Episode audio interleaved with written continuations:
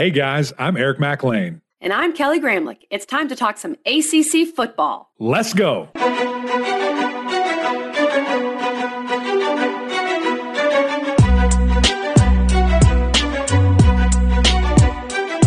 Happy Thursday, everybody, and welcome into the Gramlich and McLean podcast. Again, a happy 2023 to all who celebrate. I think that's pretty much everyone, as we are in a new year, and you, you can't deny that. It is 2023.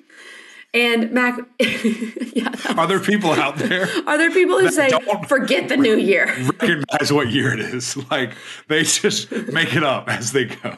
It's actually January fourth or whatever day today is, 2022 again. No way. It's 2023, y'all. We are into our Jordan year as a society. Are you ready for, that? For, those, for those who participate. well, I feel like I have to say that now with every holiday, right? No, you do not. Don't to conform. all who celebrate. You don't have to conform to that. You don't have to do it. To all who celebrate. we are going. This is going to sound bad, but we're going to talk about the losers today. We have four ACC episode. bowl games that, in which the ACC team lost. However, I think there is a lot, arguably more to be discussed from the losers than the winners. Yeah. We always say, Mac, you learn more from a loss than you do from a win. You should. You buy into that? No, you absolutely should. And I think, um, you know, specifically looking at some of these young players, you know, some of these quarterbacks, uh, you know, who, who did lose, you know, just going back and looking at that tape and, you know, is it a couple of plays here and there that, you know, I could have changed that I could do differently? How, how can I figure that out? Uh, I think that's important, you know, to, to not learn from, you know these type of things to not learn from you know really a snapshot of the future for a lot of these teams um you know I, I, think would would ultimately be a loss there but you know to figure that out to find out how can we address it how can we get better what do we need to do as a team and the interesting thing we didn't touch on this on tuesday's episode but what's interesting about this kg is going into the offseason you know, with a loss sucks. Like mm. the last, there's not a lot of people that win their last game ever or their last game before something starts just because it's you know if you do you're probably not very good and, and you ended you know a, a game whatever. And if you do uh, you, you do win in the postseason it's, it's probably like jubilation. Like it's this crazy right. thing. Um, so it's really tough to do. Um, but man it, it's not a fun feeling. And, and, it's like this depressing cloud that just kind of hangs over yeah. you. And it's like do i watch the tape? Do i not watch the tape? You better watch the tape. Um, and then like you go to winter workouts and it, you're up at 5 a.m it's dark, it's cold, it's miserable, and you try to figure it out. So to flush that as quickly as you can is uh, you know just one of those things where you, you got to go. Or on the other side, you use it as fire and you use it as I never want to feel this again. Let's get this going. Let's get this figured out. But it does linger because you have eight months basically where you just have to sit there with that loss and your fan base has to sit there with it. And I know for a lot of these fan bases, for Clemson, for NC State, for Syracuse, and for North Carolina, you have to sit with it and you don't feel good about it. And right. I think we should start, we'll start with Clemson, but first, we need to tell you about our new sponsor. New year, new sponsor here on the pod. Come on, KG. We have teamed up with Rock'em Socks. I'm super excited about this sponsorship, about this partnership with these guys, the world's largest sock store. And what do I mean by that? You can shop over 10,000 plus exclusive. You know what exclusive means? You can only find it in one place. Mm. Sock designs, including your favorite college teams. They have every ACC team, a bunch of different fun designs. There were Christmas Clemson socks that I received in the mail.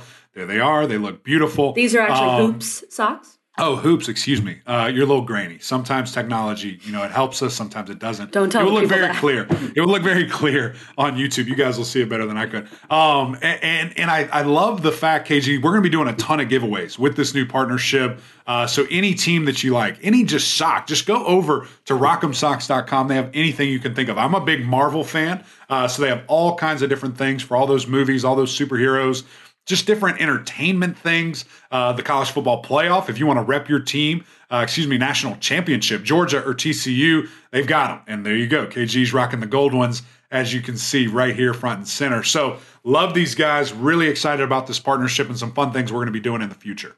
Go over to rockemsocks.com and you can get 20% off with our code GML20 at checkout. That's GM L20 at checkout for 20% off your first purchase at Rock'em Socks. Find your new lucky pair of socks for game day and get your feet in on the fun. Come One of our favorite things about this, TUMAC is they have every ACC school. They Yes. have basically every university. But especially as an ACC podcast, we wanted to make sure they have every ACC school. That's and right. they do. They even have um, some Wolfpack guys on the staff. So there's definitely a lot of Wolfpack NC State options for you. That's right. You know, you know, KG, as you were saying our discount code there, I was trying to think of something catchy outside of just our last names, Graham and McLean. Um, McLean being two words, so it gets two initials there. Um, and you know what I thought of, which is super sad?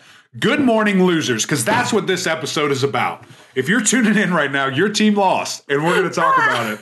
Uh, so let's just get started. GML, everybody. Dang. GML. GML, good morning, losers. Okay, let's start at the Capital One Orange Bowl. Number six, Gosh. Tennessee defeats number seven, Clemson 31 14.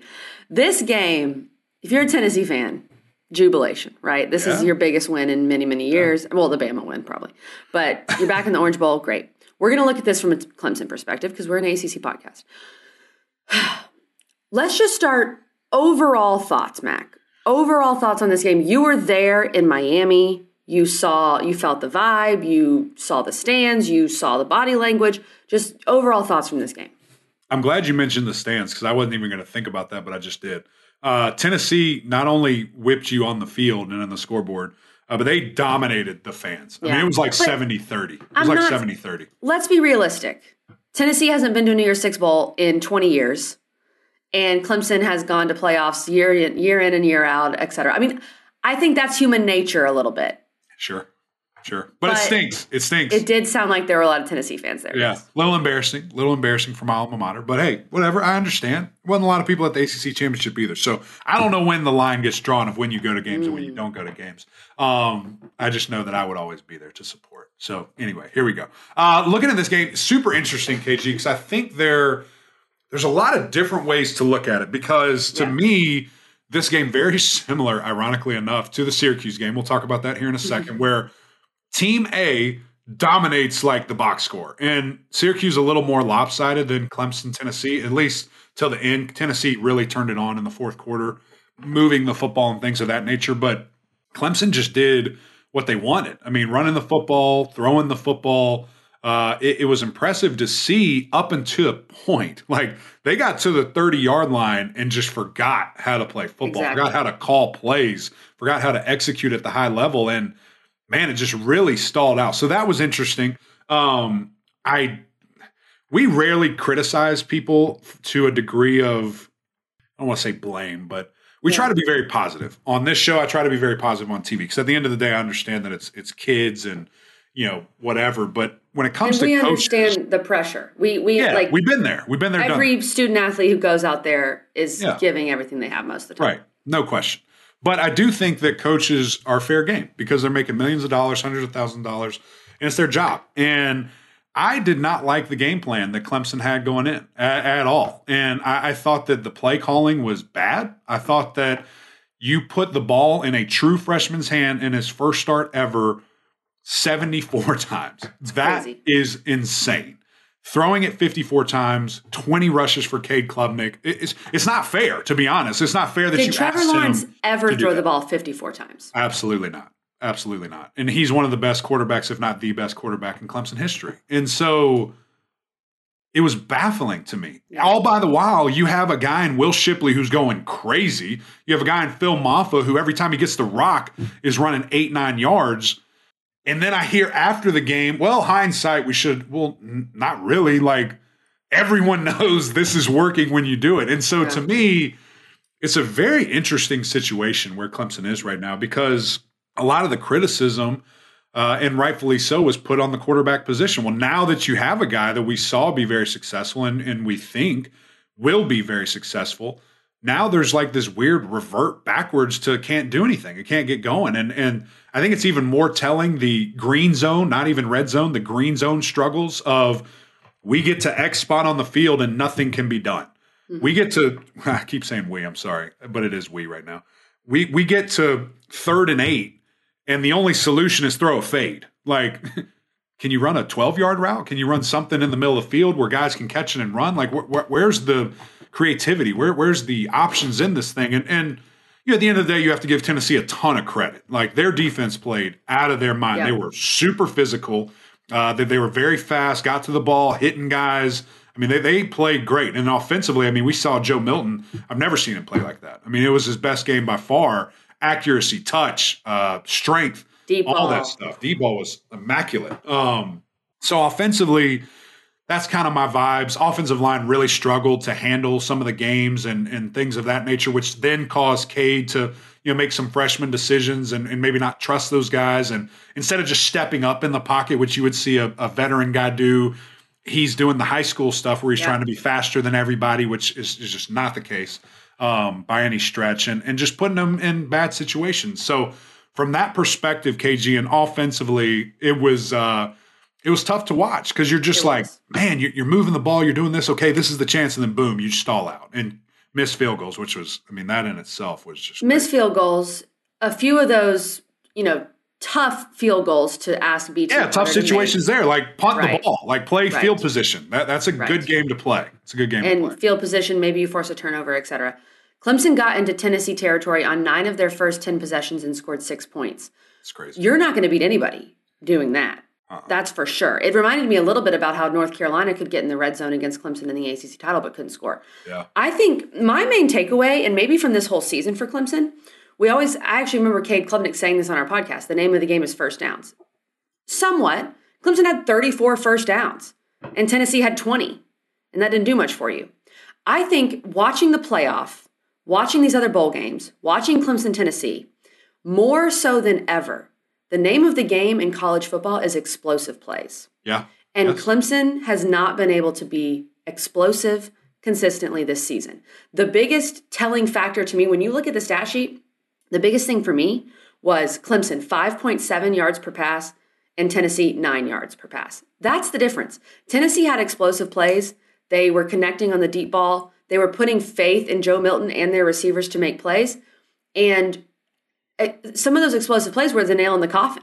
Clemson just could not be explosive enough. And that to me, overall, if we're talking about DJ, we're talking about Cade, we're talking about play calling, we're talking about offensive line, we're talking about receivers, whatever.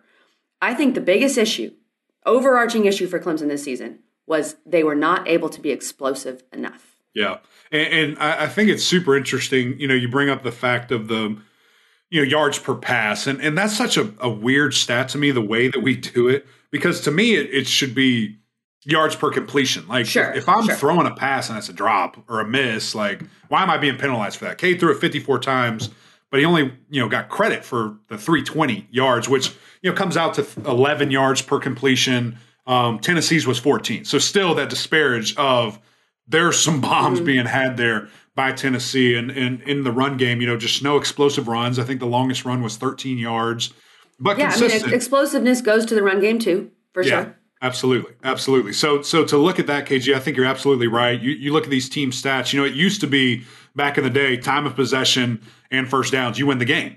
But Right. hundred percent now, it's all about explosion. It's all about points. It's all about how can I move the football as fast as I can. I, I don't care how long because Clemson. I mean, Clemson dominated time of possession, thirty six minutes to twenty minutes, twenty three minutes, and it just it didn't matter. Clem, Tennessee was able to score at will.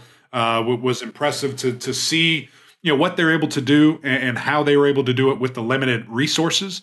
Um, defensively, I thought Clemson was really limited by not having Simpson or Murphy, you know, just as a pass rush, you know, type of guy. I mean, Bryan Bresee had to play defensive end, which he did a great job, but obviously not his position. He, he's not Yeah. nearly as twitchy as Murphy or, or Simpson there. Uh, thought that Clemson did mix it up a lot, you know, with looks that they were showing, with how they were showing different things, uh, but ultimately just the lack of experience and and I guess overall talent. I don't know how you want to say it at the defensive back position. Um, you know, just came to bite Clemson again. I mean, the fact that you know Tennessee, I think had 10 first half or, or maybe even up to the third quarter possessions, and seven were punts, three were touchdowns. Like it was just, you know, that those points, you know, absolutely killed Clemson. They weren't able to to get it done. The other two plays that really stood out, I think, are the fake field goal, where you're running, you're putting the ball in in a walk-on's hands, and a fake field goal. I'm not even going to point out that he's the coach's son, Not sure that really matters. I think it's more that he's a walk on and he's not a Hunter Renfrow walk on. He's not really featured in any other, any other way. And then Cade at the end of the half, the clock management, that was a real freshman moment. I think Cade definitely had some freshman moments. And your point, Mac, the biggest issue for him is staying in the pocket and stepping up in the pocket. It was quite the contrast to watch Alabama the next day and you watch Bryce Young, and mm-hmm. this man does not get rattled no. ever. No. He steps up into the pocket and he makes plays, and it's just, and he's about the same size as Cade. Cade's actually right. bigger, but he's able to stick in there. And yeah. is that something that Cade can just learn and get better at? Yeah, yeah, hundred percent. I mean, it's it's a total experience thing because I'm sure if we went back and watched Bryce, which I don't even remember if he played actually his first year, he didn't at all. He, um, didn't. he didn't play much at all. Yeah, you you I mean, I'm sure he did the same thing in practice. Like you think you're still faster, better than everybody, right. and you find out quickly that that you're not. And you know, it's just a it's a total learning thing. So that's why I, I'm not, you know, as bullish and and maybe it's the homerism, whatever you want to call it, but you know, Clemson will be fine. Like Cade is unbelievable and going to be really, really good once he gets another, you know, off season of, of training and understanding mm-hmm. and, you know, as, as, as being the guy as well. Like that's important. That's a very unique difference that, you know, this off season will be for him. Um, but it's going to be interesting to see, you know, just what Clemson does. Are there any changes that are made? Is there any additions personnel wise? Mm-hmm. Um, I think it would be relatively hard to stay stagnant, but that's what we've seen from them these last couple of years. So we'll, we'll see if if any changes are made, uh, you know, that that aren't uh, forced by other people with either, either leaving. Uh, well, I guess that's the only way people have left. There haven't been too many additions. Right, and we'll see who comes back players wise. I think that's going to be really interesting. Yes, especially on the defense. We will right. see. And you still bring back a guy like Will Shipley, who has to be utilized more. I think he was great every time he touched the ball. Especially these last two games. Like with so Cade is the guy. So puzzling. Yeah. So it's and especially, I mean, he's he's a game breaker. There, there's yeah. no question. But the things that he can do for you, you just there's got to be a touch count at the end of the day. Like I, if I look down and I see, oh my goodness, this guy only has touched the ball three times in the first half. That is a red mm-hmm. flag. Like I did not do my job as said coach to get that done. Right, and I think too when you look at preseason ACC Player of the Year, we'll look at Travis and Maye. Those are going to be the real guys in the discussion. But I think Will Shipley should be in the discussion. Yeah. And perhaps that comes down to if people think he's going to get the ball enough, but we right. will see. So, anything else on this Clemson Tennessee game, Mac? Again, plenty plenty to look forward to. It was obviously a rough showing in many respects. You moved the ball, you got in Tennessee territory, you couldn't score. Give credit to Tennessee and Joe Milton and those wide receivers making plays. But anything else on this? I think just seeing how Clemson responds. I mean, it, it's yeah. a it's a very unique situation. Um, you know, lo- losing a game of that caliber. Um, you know, and, and just how does Clemson get better from it? You know, is is this a a launch pad? You know, or a defining turning moment? You know, for the program. That that's mm-hmm. what I think is going to be really interesting to see. It almost could be a positive because last year you heard a lot of rhetoric in the offseason from Dabo Swinney saying so proud of the bowl win. We were able to find a way to win, blah, blah, blah. This year, not the case. So right. we will see if that changes some things. Let's talk about the Duke's Mayo Bowl. Shout out to our December sponsor, Duke's Mayo. We appreciate them, and they do such a great job hyping up their bowl game. I felt bad for them in that the teams didn't really show up and help with the hype. Maryland beats number 23 NC State 16 to 12. This game was pretty ugly, Mac, in Hold all on, respects. That's right. it was just kind of hideous. In, yeah. You know, for, and MJ Morris didn't play. That was so interesting to us because Dave Doeren said on our podcast, and he said to other people that MJ Morris was healthy and ready to go. And then you yeah. see Ben Finley, and frankly, you kind of see why Ben Finley was fourth string for the season because he he struggled. Yeah, no, I, I agree. It was very um I guess underwhelming, you know, just to see the the offensive game plan, you know, from NC State to to have you know just a month of you know preparation and, and getting ready and and opportunity to to score zero touchdowns is is rough. I mean to to you know yeah. stall out you know in the red zone, which is a lot what Clemson did too in in the green zone. Um, not be able to run the ball at all. I mean, 27 rushing yards that and something rough. that you know, you and I probably should have pointed out earlier. I mean, the fact that those guys haven't scored a rushing touchdown by a running back since the UConn game is crazy. Like, It's a big time problem. You've mentioned Wow. it time and time again about how bad the, the NC State rushing attack has been, but mm-hmm. that was something that was on full display again. And then, yeah, just, you know, coach coming on and, you know, saying that it, both guys were competing, both guys were fully healthy, and then we don't see Morris at all. And, you know, Finley just doesn't look good. I mean, doesn't have a good day, can't really get anything going, throwing balls in the dirt, sailing balls, guys drop them. Um, it was just, there was no continuity, you know, at all. And, you know, I thought the defense did enough to to play in the game and win the Yeah. game and you know get these guys going. But ultimately, you know, Maryland just had a little bit too much firepower. The defense did what they needed to do to hold Maryland to 16 points. A team that had scored a lot. We talked about it. They Yeah. there were two Big Ten games. I think it was Ohio State, Penn State, where they didn't really score. But then every other game, they were scoring in the 30s. Right. And you hold Maryland to 16 points. That should be enough. but it wasn't. Now, if NC State, and this is a big if, if they have Devin Leary, well, Sure. look, the whole season is different. Right. So I, I think that's the overall vibe with this NC State season is going to be the what if. There were such high expectations, a lot of people picking them to win the Atlantic.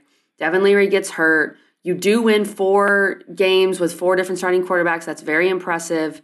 You finish with eight wins. It's still, I think, eight wins in a normal year for NC State football is is very good. Right. But because of the expectations coming into the season, overall, pretty disappointing year. And I think just summed up in this disappointing bowl game.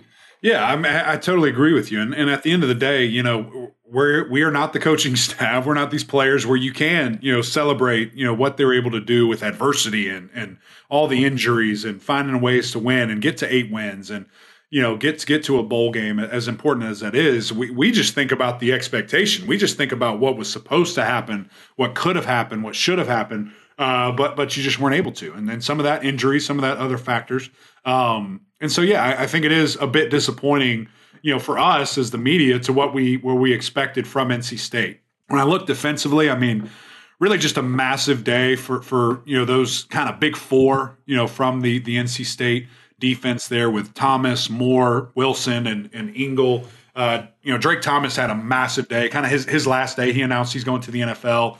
Four tackles for loss, a sack, eleven tackles on the day. I mean, he was all over the place. Played like a man possessed, and it's been really fun to cover him. You know, these last three years in this league, and some good news for NC State. Payton Wilson coming back, uh, I, I think, is massive. If he can stay healthy, you know, what will that look like? You know, for the Wolfpack, and you thought you were losing all four of those guys to get one back is is pretty instrumental, and, and a guy that leadership wise, production wise, he'll be on full display for this defense next season. He will, and we will get into all all things NC State in our review episodes and uh, talk about the Wolfpack going into next year. But I, I do think it's it, it makes it a little harder when MJ Morris didn't play to evaluate. Now maybe they were just saying we want to keep him healthy. Right. We don't want to risk anything in this bowl game. I, I don't know. It's a hard situation to read there, Mac. I, I- I think that has to be the case. Um, which in that I, I have no quarrel with. I mean, I, I think Yeah. it, it would have been silly, you know, to play outside of wanting to get that nine wins. Um, why risk, you know, ruining the future if he's still banged up at all? Um, so I think that was a smart decision to to let him rest, but confusing to say the least. When, when Yeah. you know you're told he's healthy, he's going to play all. Well, he's trying to throw off Maryland, I guess. That's what right. Coach, That's right. Coach Doeren was thinking.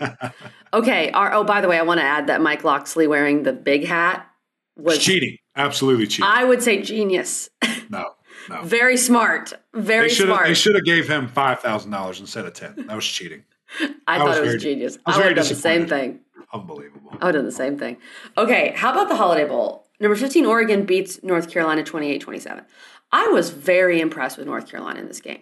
And they had every chance to win it. This could have been a win, which would have said a lot to beat Oregon, who is what? Pac 12's technically third best team if you look at who played in the Pac 12 championship. But I, I just was, I thought Drake Maye stepped up to the challenge. I thought this was big for a young UNC team to bounce back after the NC State disappointment, to prep for this game, to go all the way out to California and to play really well and put out a good showing on national TV. I know they finish terribly. You start 9 and 1 and you finish 9 and 5. That is depressing. But I think of all the losers, UNC probably has the most to build on going into next year. Yeah, no, I mean when you have a guy like that and Drake coming back who who just played exceptional. I mean the concepts, the the throwing motions, the just crazy arm movements that we see from him is is freaky. And this was a great game to remind you of that and, and his ability and you know not having Josh Downs in this game. I think we really you know just saw again what he's going to be um, and, and, who he's going to be you know moving forward. I think not having uh, Antoine Green you know really showed again. So you know these young cats who can step up, who's coming back. Does you know UNC they already went and got you know Georgia Tech's best wide receiver who yep. came on and was really impressive at the end of the season. So that's going to kind of be a, a, nice piece for them. Uh, but just look at what the future you know is, is going to hold. I think the biggest thing you know for me is is getting Pettaway and Hampton to the yes. level that I thought they were going to be at much quicker for whatever reason. If if it's you know getting the offense, if it's understanding pass blocking, if it's schematically like the talent is undeniable. Uh, injury, if they just you know needed to get healthy, those two have to be like the, the the, key backs in the backfield. And you know Drake's as good and as threatening as he is as a runner. Like let let's let that kind of be a surprise. Let's let let that be you know maybe five to six times a game, not double digits, be our leading rusher. Um, you know I think at the end of the day, if North Carolina can get to that moment, uh, you know look out, they, they could be really dangerous. And and of course defense has all kinds of you know things they need to worry about and, and figure out how to get back together. But you know, just to see how NC or, or UNC fought in this game, to see how they had every opportunity to win it. Um, it was impressive to see, and and you know, at the end of the game, they're going up six points. Coach Rick, you know, freaks out about it all the time because that's the worst number to be yeah, ahead by. It is. It is. Extra point wins it there. Um, you know, great fight, nine wins to to end the season the way they did with you know, five straight losses is, is of course tough, but you know, a lot of excitement I think from the the offensive side of the ball for next year for UNC. I agree that the run game needs to be addressed in the offseason. The running back run game because you can't ask Drake Maye to do all of that with his legs and it's just it's easier to prepare for. And it feels like they're just going to they've that this game was a great display of reloading at wide receiver. Again, yeah. you don't just replace Josh Downs, but reloading that's going to happen. I think the run game and then just the faith, Mac, that Gene Chizik can figure out this defense and make it a little better. And I did find it interesting that a lot of the five star guys were transferring. And maybe that helps. Maybe it's addition sure. by subtraction because perhaps those guys just weren't bought in. I don't know. Yeah. I don't think you really like losing Tony Grimes, or maybe some of the D line guys. Maybe that will help. I, I just yeah. feel like Gene Chizik has to make this defense better in the offseason. No, no, there's no question about it. And whether that's going to get guys or, or you know, building with what you have, um, that's a real cause of concern. It's a, it's a big reason of why, you know, you lost some of the games you did. And, yeah. uh, you know, I, I think just to get marginally better will be, you know, massive for this team. Okay, our final loser, Syracuse. The Pinstripe Bowl. Minnesota beat Syracuse 28 to 20. Syracuse finishes the year 7 and 6 probably if you come into the season and they tell you, okay, you're going to go to a bowl game, finish seven and six, you think that's that's fine. Yeah. It was a weird year, starting six and 0 and then all the different things. This game, I think, was just fitting for Syracuse's weird year because this game was so weird, and Minnesota had that big pick six. Minnesota, it seems like Syracuse just kept shooting themselves in the foot. And your point, Mac, with the box score, when you look at this and you just look at the box score, you look at the first downs, you look at the yardage you think Syracuse wins this game, but they just kept finding silly ways to keep get, make Minnesota feel better and just continue right. to keep a, a good lead in this game. Right. I mean, listen, if I, if I tell you Syracuse has 27 first downs to Minnesota 14, 477 total yards to Minnesota's 200 yards. Uh, and th- th- this is the biggest one, holding Minnesota to 77 rush yards. I think Syracuse wins by 30. I mean, I, I, think they absolutely, you know, destroy these guys, and it just wasn't the case. And, and, you know, couldn't get out of their own way. You know, lose both their coordinators. You know, have have new guys coming in on the defensive side. Offensively, you know, you feel better because you know Beck's been there and been with a knife for so long, so there's that familiarity. Garrett Shrader, I mean, he balled out, threw the ball 50 times for 330 yards. Um, running attack was solid. I mean, they rushed for you know nearly I know, like LeQuint Allen. Yeah, he looked great. He looked yeah. really great. I mean, the, the versatility as well in the the passing game. I mean, he had he had you know 26 touches. I mean, that that sounds like the next Sean Tucker in regards to how they're going to want to operate with him. So, I think there's some excitement there. You're losing a lot defensively. Um, you know, with some really key pieces, especially at corner and linebacker, uh, that, that have been this young core for so long that now those guys are going to move on. But you know, ultimately the fight that you saw in this game, in a game that I thought Minnesota was going to run at will, and you shut it down with you know tackles for loss and holding guys to very limited plays. Um, it, it, was impressive to see you know this from Syracuse, and hopefully can build on. You you hit the nail on the head with starting six and zero, oh, ranked in the country, and then losing you know the next five, sneaking in a win, and then losing you know the, the sixth one there. So kind of a an abrupt ending, but you know, surely some some excitement for Cuse fans and, and with Shrader coming back and you know, just a glimpse of this offense and what it can be moving forward.